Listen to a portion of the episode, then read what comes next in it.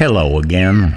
Mm, from me, Reverend Bill Barnstormer, here at the First Militarized Church of Science Fiction. Today's message for you all is from the Book of Jargon, Canto 9. Because this pushes us in the vector of being able to react to warfighter needs more quickly. And you know, that's the reason today for my profoundly thankful thank you for the new weaponless weapon named X 37B after the bride's mother, which seeks no offensive capabilities whatsoever, but instead supports technology risk reduction, experimentation, and operational concept development jargon. And you know, Today, I'd also like to say thank you for the persistent situational awareness of the Joint Unconventional Warfare Task Force Execute Order, which makes darn sure that our Defense Department can't be caught flat footed, and certainly might get the whole Muslim community and, and all their Arab friends from Pakistan all riled up. Hmm. Well, write soon for your free book to keep and protect with your unconcealed sidearm. Restore a compassion free America, as told to Ayn Rand and Rand Paul. And I bet you never knew they was related like that, did you? You just send a postcard with the words, Drill 'em, baby, drill 'em, to big, tall, immense, electrified fence, Texas, zip. And this is Reverend Bill. Mm. Please say thank you for that. Amber Bramble had to scramble to arrange summer plans for her five and seven year old daughters after their suburban Kansas City school district gutted its summer school program this spring. Gee, that happened to me a couple of years ago in California. I was running an after school program, and just after the big crash in October of 8, they took away all after school money. Yeah, across the country, districts are cutting summer school because it's just too expensive to keep. The cuts started uh, when the recession began and have worsened, affecting more children and more essential programs that help struggling students. The cuts come even as President Barack Obama and Education Secretary Arne Duncan call for longer school days and shorter summer breaks. But in many states, states, districts cutting summer school outnumber those using stimulus money to expand their offerings. So we're contracting our summer school programs, and this is disastrous for people who are trying to keep jobs, particularly single parents. At a time when we need to work harder to close achievement gaps and prepare every child for college and career, cutting summer school is the wrong way to go, Duncan said in a written statement. Well, Uh, that's quite true. I mean, but who who gets the shaft first? Always the kids. An American Association of School Administrators found that 34% of respondents are considering eliminating summer school for the 2010 2011 school year. That's a rate that has roughly doubled each year from 8% in 2008 2009 to 14% in 2009 and 2010. You can't imagine what a hardship it is to suddenly not have any place to send your child or your children during the summer while you're trying to earn a job. It is, as we'll see in a moment, the road to welfare. And it's not even paved with the government's good intentions. Able bodied, outgoing, and accustomed to working, Alexandria Wallace wants to earn a paycheck. Hey, but that requires someone to look after her three year old daughter. And Ms. Wallace, a 22 year old single mother, cannot afford childcare. So this is the double whammy, right? No childcare and no summer school. So, Alexandria recently lost her job as a hairstylist after her improvised network of babysitters frequently failed her, forcing her to miss shifts. She qualifies for a state run subsidized child care program, but like many other states, Arizona has slashed that program over the last year, relegating Mrs. Wallace's daughter Alaya to a waiting list of nearly 11,000 eligible children. So she stands behind 10,999 other children who have been denied child care. Why?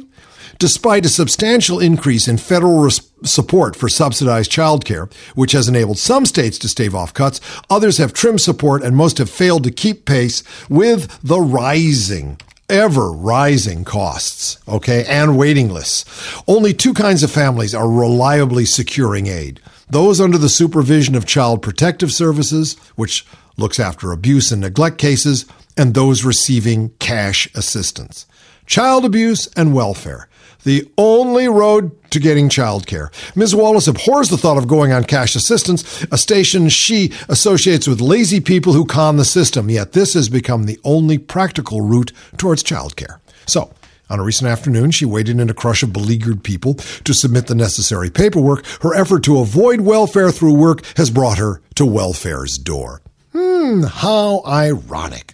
It doesn't uh, make sense to me, she says. I fall back to, I can't say being a lowlife, but being like the typical person living off the government. That's not what I'm trying to do.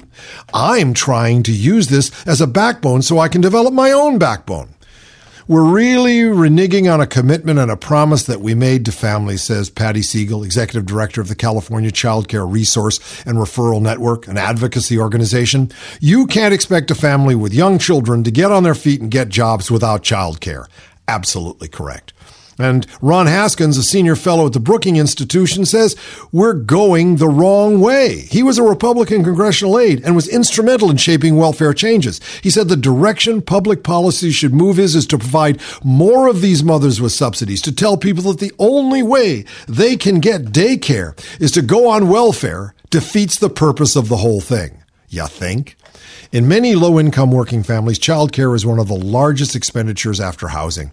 Among families with working mothers and incomes below the poverty line, which is $18,310 for a family of three, childcare absorbs nearly a third of total household budgets according to census data.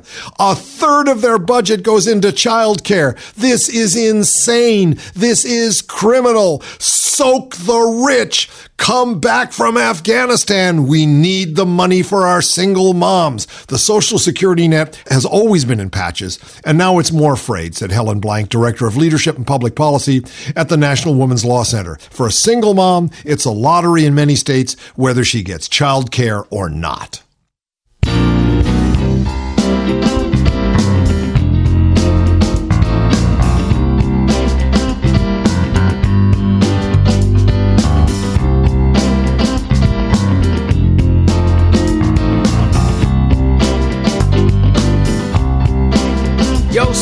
Rocks peeling out of your driveway.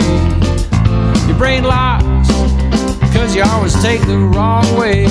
When you gonna learn? When your tears are falling sideways.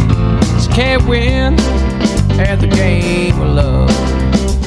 So you think you're gonna talk about your sorrow.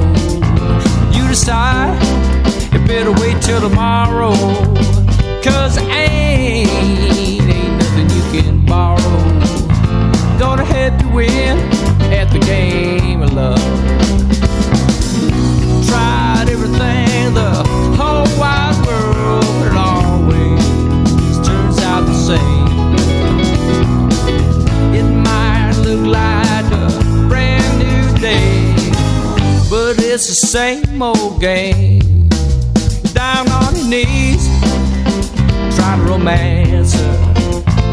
But you might as well be a necromancer. Everybody knows you ain't got the answer. How to win at the game of love.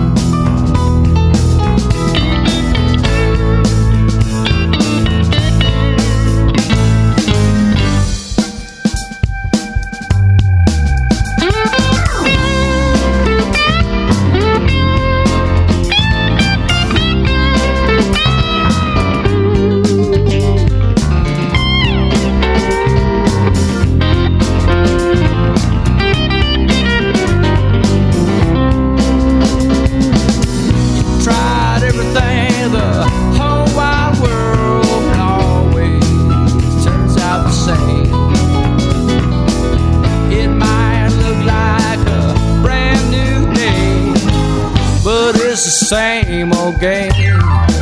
Sometimes you gotta start a little commotion if you want that sweet emotion. Cause I ain't no magic potion. Gonna help you win at the game of love. You'll your car out on the highway. Say to yourself, I'm gonna do this my way. Cause I ain't no chance in hell, babe. Gonna win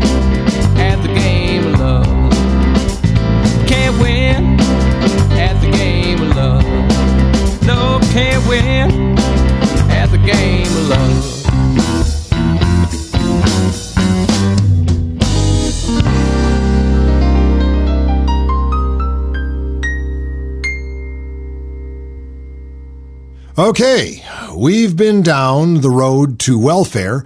Now Peter Boone and Simon Johnson will take us down the road to economic serfdom. According to Frederick von Hayek, the development of welfare socialism after World War II undermined freedom and would lead Western democracies inexorably to some sort of state run serfdom. Hayek was a uh, conservative um, economist. He was in what they called the Austrian school. In any case, he believed that welfare socialism was going to do us in. Hayek had the sign and the destination right, but was entirely wrong about the mechanism unregulated finance, the ideology of unfettered free markets, and state capture by corporate interests are what ended up undermining democracy both in North America and in Europe. All industrialized countries are at risk, but it's the Eurozone with its vulnerable structures that points most clearly to our potentially unpleasant collective futures. As a result of the continuing euro crisis, you know, it's at an all time low. It fell two cents overnight. That's insane. European Central Bank now finds itself buying up the debt of all the weaker Eurozone governments, making it the perhaps unwittingly feudal boss of Europe. In the coming years, it will be the ECB and the European Union who dictate policy. The policy elite who run these structures, along with their allies in the private sector, are the new overlords. Sounds like a video game. Yeah, it's the video game we don't win. We can argue about who exactly are the peasants, the vassals, and the lords under this model, and what services exactly will end up being exchanged, but there is no question we are seeing a sea change in the post war system of property, power, and prosperity across Western Europe, just as Hayek feared. An overwhelming debt burden will bring down even the proudest people not just Europe. You talk about a sea change in, in uh, property, power, and prosperity. You're looking right here at the United States. You have a middle class that is being squeezed into non existence. You have disparities in income that are obscene and getting more and more obscene. But that's the kind of pornography we don't legislate against. The ECB EU approach will not, of course, return countries to reasonable levels of growth. The debt overhang is simply too large. The southern and western periphery of the Eurozone cannot grow out of their debts under these arrangements, and so will stumble from stabilization program to stabilization program, just like Latin America did during the 1980s. This is bound to be acrimonious, leading to hostile politics, social unrest, and more economic crisis. And it isn't long before it comes here. You'll see. We won't have the money to do justice to our people, and it's going to cause real upset and, and it's going to cause a, a need for tremendous change, whether we're able to make that a spiritual change and a social change rather than just a change in power. Well, that, that really will test the character of the American people. The currently preferred messy solution of the EU leaves the world at risk of shocks like we observed recently. This particular iteration may blow over, but another will arise when there is a backlash in Athens or Dublin or Lisbon or, heaven forbid, Madrid or Rome or Berlin. Meanwhile, rational market participants are selling debt of risky nations and getting out of the euro. The whole fiasco is now le- le- leading to a messy shift away from risky assets all around the world, and the cost to the world of such volatility is not small. Debt peonage looms for a wide range of countries that were recently thought immune to serious fiscal crisis, including the United States and the United Kingdom.